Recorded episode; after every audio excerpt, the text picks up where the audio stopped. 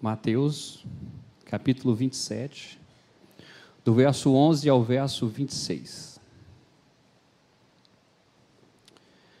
O texto diz assim: Jesus estava em pé ante o governador, e este o interrogou, dizendo: És tu o rei dos judeus?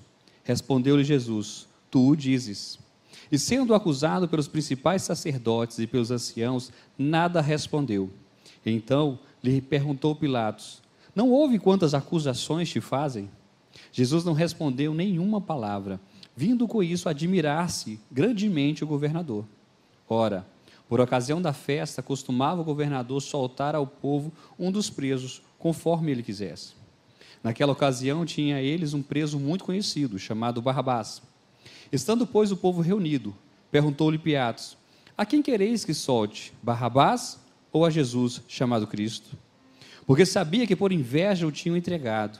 E estando ele no tribunal, sua mulher mandou-lhe dizer: Não te envolvas com este justo, porque hoje em sonho muito sofri por seu respeito. Mas os principais sacerdotes e os anciãos persuadiram o povo a que pedisse Barrabás e fizesse morrer Jesus. De novo perguntou-lhe o governador: Qual dos dois quereis que eu vos solte? Responderam eles: Barrabás. Replicou-lhe Pilatos: Que farei então de Jesus, chamado Cristo? Seja crucificado. Responderam todos. Que mal ele fez? perguntou Pilatos. Porém, cada vez clamavam mais: Seja crucificado. Vendo Pilatos que nada conseguia, antes, pelo contrário, aumentava o tumulto, mandando vir água, lavou as mãos perante o povo, dizendo: Estou inocente do sangue deste justo. Fique o caso convosco. E o povo todo respondeu: Caia sobre nós o seu sangue e sobre os nossos filhos. Então Pilatos lhe soltou Barrabás e mandou a, e após haver açoitado Jesus, entregou para ser crucificado. Pode sentar. Deus nos abençoe essa noite. Eu queria compartilhar um pouco com vocês hoje. Nós vamos ler alguns versos, nós vamos citar dentro do livro de Mateus, dentro do livro de Lucas e dentro do livro de João, sobre essa mesma passagem. Quando eu estudava esse texto, algumas coisas foram me chamando a atenção. E talvez um dos pontos principais, que é o que eu quero conversar com vocês aqui essa noite, está aqui exatamente no primeiro ponto sobre Pilatos. O interessante é que quando levaram Jesus até Pilatos, Pilatos achou algo estranho. O povo levando, colocando diante dele. E Pilatos, por várias vezes, interrogou a Cristo.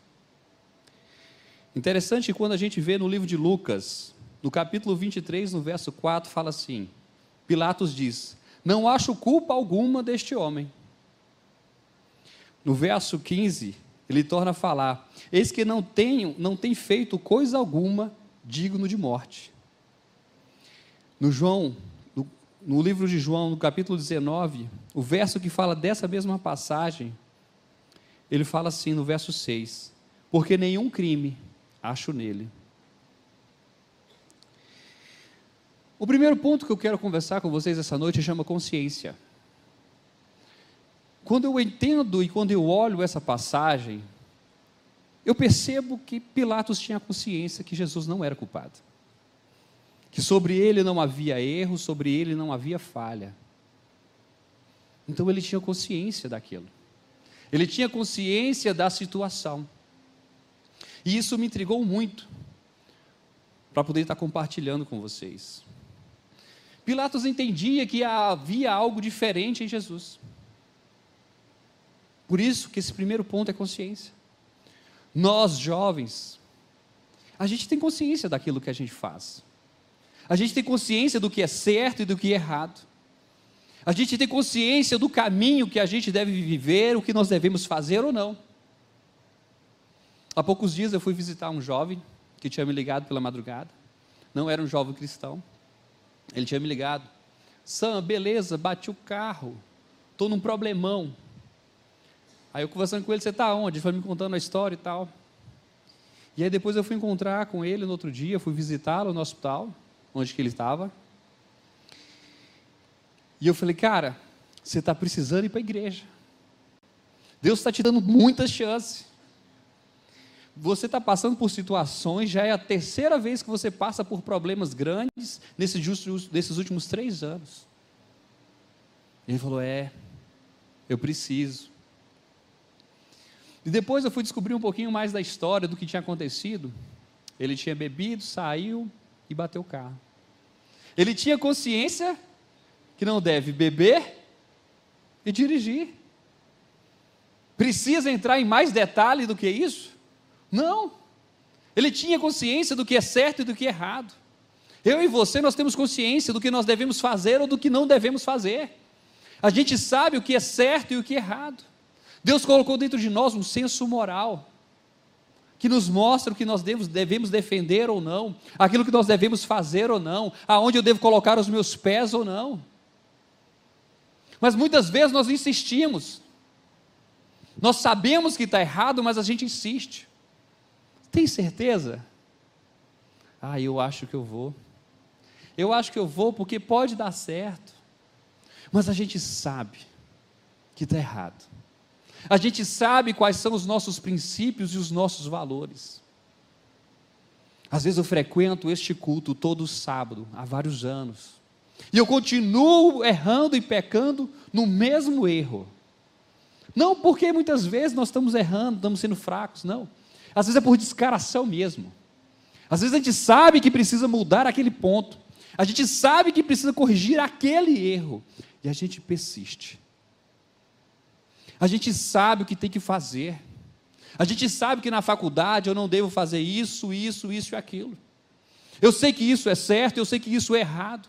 Mas muitas vezes eu insisto no erro, mesmo sabendo, mesmo, mesmo tendo consciência.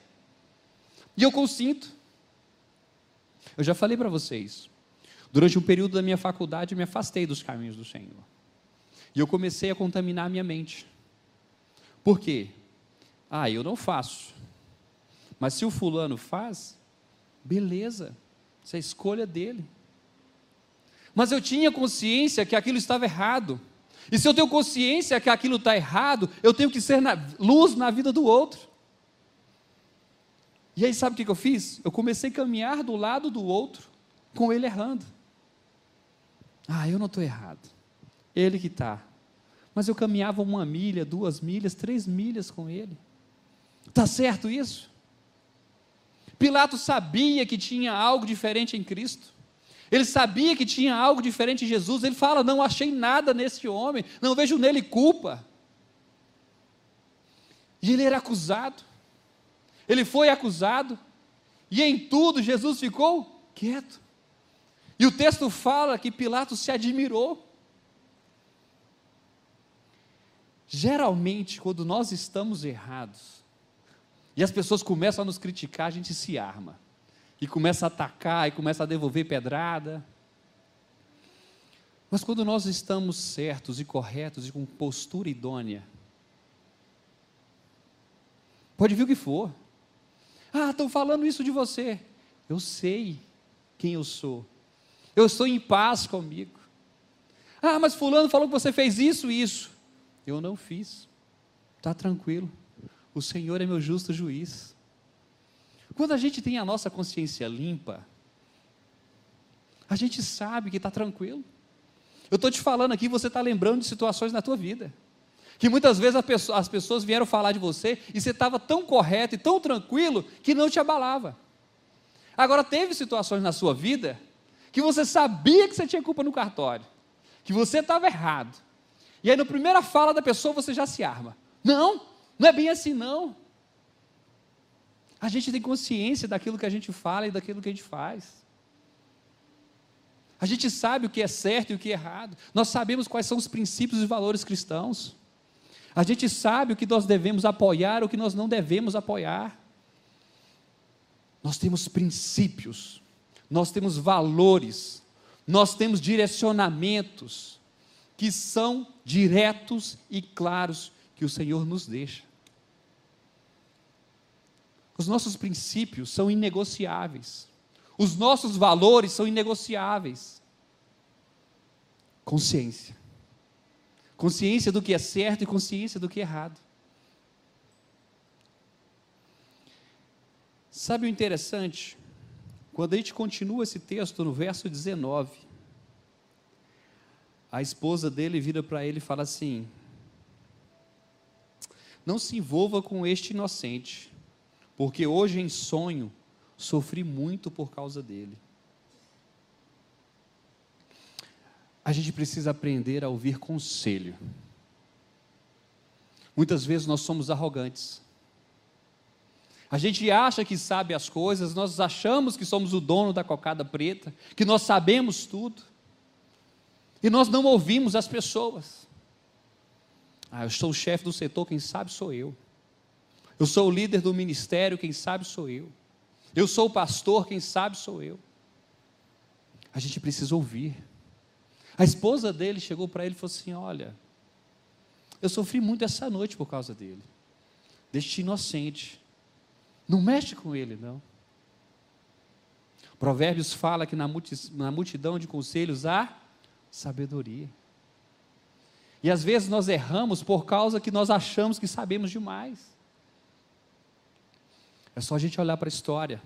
A Bíblia nos ensina tudo o que precisamos saber. Roboão tinha assumido o reino, um reino grande. As pessoas procuram ele e falam assim: aqui, está muito pesado. Os impostos, os tributos, está muito pesado, dá uma aliviada para a gente. Ele fala assim: aqui, me procura daqui três dias. Daqui três dias a gente volta a conversar de novo. Aí ele foi, procurou os anciãos. Os anciãos falaram: olha, realmente, durante o tempo do seu pai, os impostos, tributo, estava muito pesado. Dá uma aliviada para o povo. Isso vai te trazer o povo para mais perto. Não agradou muito ele o conselho, não. E ele foi aonde? Nos amigos. Foram lá nos jovens. Não tem problema. Tem pessoas jovens que são mais sábias do que muitos que já têm uma carreira de uma estrada. Mas a gente tem que saber. E ele foi conversar com os jovens e falou assim: Ah, que nada, mostra para esse povo aí quem que é você e quem que manda. Pesa a mão sobre eles. Pesa a mão nesse povo aí. E aí, isso agradou mais o coração dele. Na hora que chegou, ele falou assim: Olha, vocês estão achando que meu pai era pesado? Pesado sou eu. Eu que vou pesar sobre vocês. Isso agradou o povo? Não. Isso fez com que o reino fosse dividido. Ele não teve sabedoria. E ele não soube ouvir conselhos. Deus tem levantado homens e mulheres para caminhar ao teu lado, para te dar conselhos segundo a palavra de Deus para te ensinar no caminho do Senhor. Essa juventude, ao longo dos anos, tem se estruturado, levantado líderes e pastores para estar caminhando com você, para te mostrar muitas vezes o caminho do que é certo e do que é errado, conforme os ensinamentos do Senhor. Quando o seu pai ou sua mãe às vezes falam um direcionamento para a sua vida, não é porque ele está querendo ser chato, não. É porque às vezes ele já viveu, já teve uma experiência similar e ele já quebrou a cara. E ele está falando, filho, toma cuidado. Deus muitas vezes permite pessoas passar por lutas, provações e dificuldades e quebrar a cara para te ensinar. A Bíblia fala que o sábio aprende com o erro dos outros. Então a gente precisa aprender a ouvir, a ouvir os conselhos, a saber com quem a gente vai, nos, eh, a gente vai se aconselhar. Não fique achando que você sabe tudo. Eu sempre falo para os meus alunos, eu dou aula para o nono período de medicina estágio de urgência e emergência. E eu falo: olha, o médico não tem que mostrar no pronto-socorro que ele sabe tudo. Ele tem que saber fazer as primeiras medidas, saber estabilizar o paciente, e se ele tem dúvida, chama um colega do lado. Os piores colegas que eu tenho são aqueles que acham que sabe, fazem uma conduta totalmente doida e depois não conta para ninguém, depois a, a, o problema fica para a gente resolver depois. A gente tem que ser humilde para reconhecer que muitas vezes a gente não sabe. Reconhecer que muitas vezes nós precisamos de ajuda, de, de conselho, de que alguém nos ensine, que alguém nos pegue pela mão. Faz parte da vida. Nós aprendemos com os outros. Terceira coisa que eu aprendo. Em Lucas, no verso 20, fala assim: Falou, pois, outra vez Pilatos querendo soltar a Jesus. Sabe o que eu entendo? Ele queria fazer o bem, ele queria fazer o certo, mas ele fez? Fez ou não? Não. E às vezes nós somos assim. A gente está vendo uma situação, está vendo que aquilo está errado, a gente sabe o que tem que fazer, como corrigir, e a gente não faz. A Bíblia fala que aquele que sabe fazer o bem e não faz, peca. Se você sabe o que é certo, precisa fazer o que é correto. Se você está vendo pessoas se perdendo, se você está vendo situações erradas, você tem por obrigação de fazer o que é correto.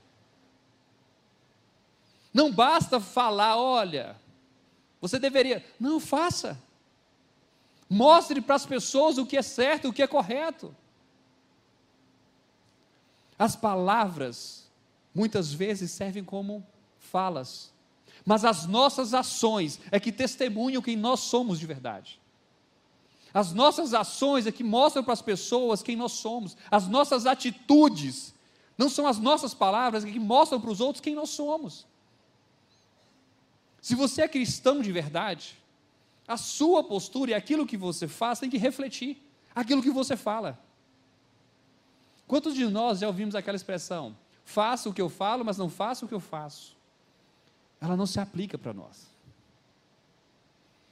O que se aplica para nós é que nós devemos fazer o que precisamos fazer. Se eu sei que eu tenho que fazer algo correto, eu tenho que fazer. Eu só não vou fazer se eu não conseguir fazer. Porque tem coisas que saem da nossa autonomia, tem coisas que saem da nossa capacidade. Mas se você pode fazer o bem, você deve fazer o bem. Se você pode ensinar o outro a fazer o que é correto, você tem que fazer. Nós vivemos para amar o próximo como a nós mesmos. Nós vivemos para ensinar o outro a viver de acordo com os princípios da palavra do Senhor. Um dos meus maiores arrependimentos é o tempo da minha faculdade. Os cinco anos que eu fiquei, os quatro anos que eu fiquei afastado. Primeiro ano eu fiquei firme, último ano eu fiquei firme. Mas os quatro anos do meio, eu poderia ter levado a minha turma para Cristo. Eu poderia ter sido um exemplo de trazer eles para perto. Eu poderia ter pego eles e caminhado, porque Deus tinha me dado ferramentas. Eu tinha estrutura para poder mostrar para eles o caminho. Eu tinha bagagem. Eu podia ter feito o bem e não fiz. Agora em dezembro eu faço 11 anos de formado. Lembro de todos os meus erros e as minhas falhas que eu caminhei junto com eles. E poderia ter sido luz. Poderia ter sido uma ferramenta diferente. Poderia ter feito mais ao bem, feito mais bem para eles. Porque consciência do certo eu tinha. Saber aconselhar eu sabia. Sabia fazer o que era bem e o que era certo mas não fiz. Quarto ponto interessante: a autoridade. Pilatos fala para Cristo que ele tinha autoridade, fala assim: Você não sabe quem que eu sou? Eu posso te soltar. Só que o bom é a fala do nosso Cristo. João, no capítulo 19, verso 10, Pilatos diz: não me, não me falas a mim, não sabes que eu tenho poder para te crucificar e tenho poder para te soltar? O nosso Jesus responde para ele assim: Nenhuma autoridade teria sobre mim, se de cima não fosse dada. A autoridade da nossa vida chama Jesus Cristo. A autoridade sobre a minha vida, sobre o, sobre o que eu faço, chama Jesus Cristo. Não fica achando que você é dono do seu nariz.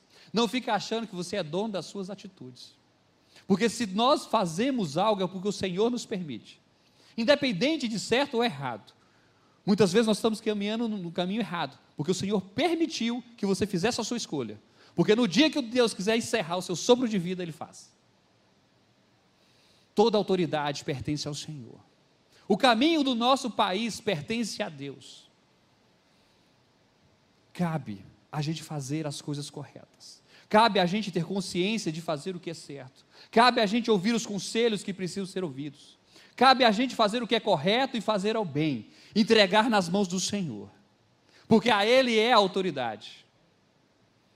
Ele fala: nação que se coloca diante de mim e me busca de joelhos e ora, eu ouvirei e sararei a terra. É o Senhor que sara a terra.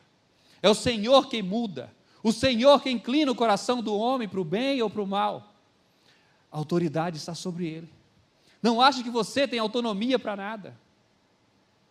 Se você tem alguma autonomia, é porque o Senhor permitiu. Mas quando nós erramos, quando nós falhamos, sim, há preço. Se eu sei fazer o bem e não faço, há um preço. Se eu tenho consciência do que é certo e eu faço errado, tem um preço. Se eu ouvi um conselho, que eu sabia um ensinamento e eu fiz o contrário, tem um preço. Mas a autoridade é do nosso Senhor. Quinto ponto, ceder à pressão. No capítulo de João 19, versos 12 e 16, fala assim: Mas os judeus clamavam, dizendo: Se soltar este, não és amigos de César. Qualquer que se faz rei, faz dele rei, é contra César. E aí Pilatos, ao longo, entrega Jesus para ser crucificado. Entenda uma coisa. A gente precisa saber o que nós fazemos como nós fazemos e não ceder às coisas do mundo. Sobre você está a responsabilidade da tua vida. Ninguém dirige a sua vida. Vários jovens e vários adolescentes muitas vezes se perdem nos caminhos das drogas. Tem justificativas? Às vezes a pressão do mundo está grande, às vezes o problema em casa está tá grande, está passando por muitas lutas e dificuldades. Psicologicamente ele se abala, se frustra e vai para as drogas como uma fuga. Mas é ceder à pressão. Um namoro que muitas vezes foge dos princípios cristãos e dos valores. Muitas vezes um relacionamento que te sufoca e você cede a determinadas coisas. É ceder à pressão. Volto no tópico 1, consciência. Você sabe o que é certo. Se você sabe o que é certo, se você sabe os seus princípios e valores, eles são inegociáveis, independente da pressão do mundo. Independente se você vai ser perseguido ou não. Se você está fazendo o que é certo, se você está pregando o que é certo, e as pessoas estão te perseguindo, bem-vindo. Mateus 5 fala que isso ia acontecer sobre a tua vida. E você está fazendo certo. Porque você tem consciência do que é certo. E você não deve ceder às pressões. Mas hoje é difícil. Você sabe por que é difícil hoje? Porque é um jovem contra o mundo inteiro. Muitas vezes é você na sala de aula contra os outros 50 colegas. Muitas vezes é você no seu trabalho contra todos os outros colegas. É você no trabalho procurando ter uma postura idônea e o cara trazendo para você uma revista pornográfica. Revista não, né? Que ninguém usa mais. Na verdade, mostrando no Instagram. É difícil? É. Mas você não pode ceder à pressão. São princípios, valores, que são inegociáveis. E aí, sabe o que muitas vezes acontece na nossa vida? O tópico 6. Mateus 27 24. Então Pilatos, vendo que nada aproveitava, antes o tumulto crescia, tomando, la, tomando água, lavou as mãos diante da multidão, dizendo: Estou inocente do sangue deste justo. Lavar a mão significa: o problema é seu. Lavar a mão é falar para o outro: olha, segue sua vida, faz o que você quiser. Lavar as mãos é falar assim: olha, segue, se vira, a responsabilidade é sua. Sabe por que, que hoje nós temos tantas doenças?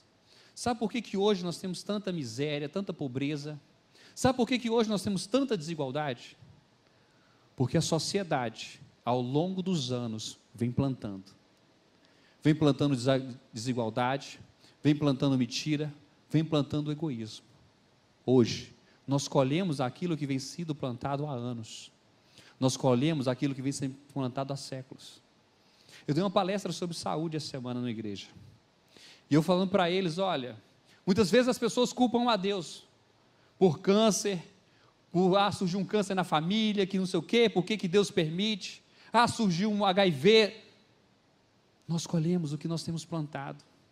A nossa sociedade hoje come mal, não faz atividade física, não dorme bem, come um monte de besteira, se submete a várias coisas que, que podem gerar câncer. Ao longo dos anos nós fomos plantando, hoje nós colhemos. É colheita. E a gente simplesmente deixa.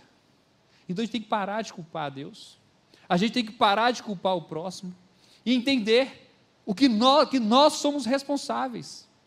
Essa geração ela é responsável por fazer mudança. Essa geração ela é responsável de plantar para que amanhã a gente colha frutos melhores. Essa geração ela é responsável por fazer o que é certo, para que a gente comece a colher as coisas corretas.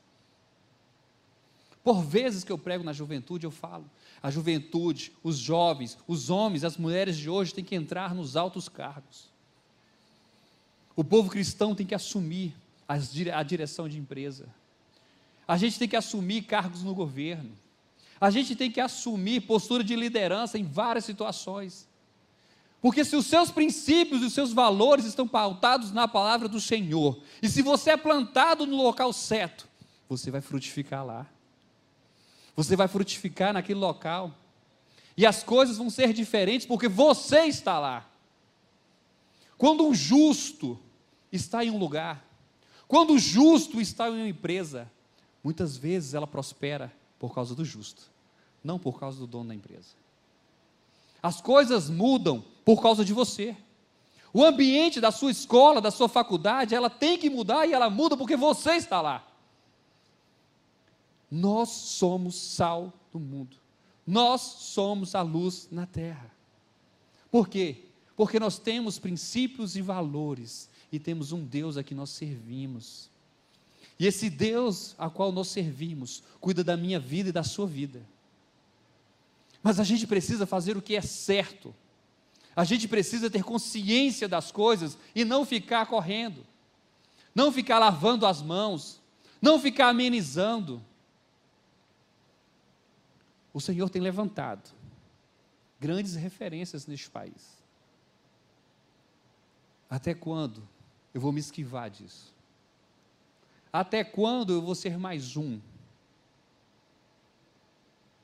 É hora da gente entender que a gente pode fazer a diferença e que a gente faz a diferença. A gente tem que ter consciência do que é certo. Princípios e valores são inegociáveis. Eu tenho consciência do que é pecado. Eu tenho que fugir do pecado. Eu tenho que fugir da aparência do mal eu tenho que me santificar, eu tenho que me colocar na presença do Senhor, eu tenho que ler a palavra do Senhor, eu tenho que orar, eu tenho que jejuar, eu tenho que me colocar na brecha pelo meu irmão, clamando pela vida dele. Eu tenho que me colocar na brecha, clamando pela nação. Eu tenho que clamar pela nação, pedindo para Deus tirar a corrupção, para que Deus tire a maldade. Isso é papel da igreja. Isso é papel seu. Consciência e responsabilidade pelas nossas ações. Não é igual as pessoas falam assim: ah, não, o problema não é meu. O problema é seu sim. Nós somos a geração que está plantando. Colheremos fruto agora, mas colheremos frutos também daqui 5 anos, 10 anos, 20 anos. Uma vez eu falei: os meus filhos estão crescendo. O Noah está com 8 anos, o Luca com 5, a Zoe com 2. A turma que cresceu comigo na nova geração, eles tinham na época 15 anos. Hoje eles estão formando, outros casando, daqui uns dias tendo filho. Eu plantei sobre a vida deles, caminhei, ensinei, os frutos deles são bons. Vocês vão plantar na vida dos meus filhos. Vocês vão construir a igreja de hoje e a igreja do amanhã. Aquilo que vocês fizerem, aquilo que vocês plantarem, é o que os meus filhos vão colher. Nós somos a força dessa geração. Nós somos aqueles que mudam a história, mas exercendo, exercendo as nossas responsabilidades e as nossas convicções.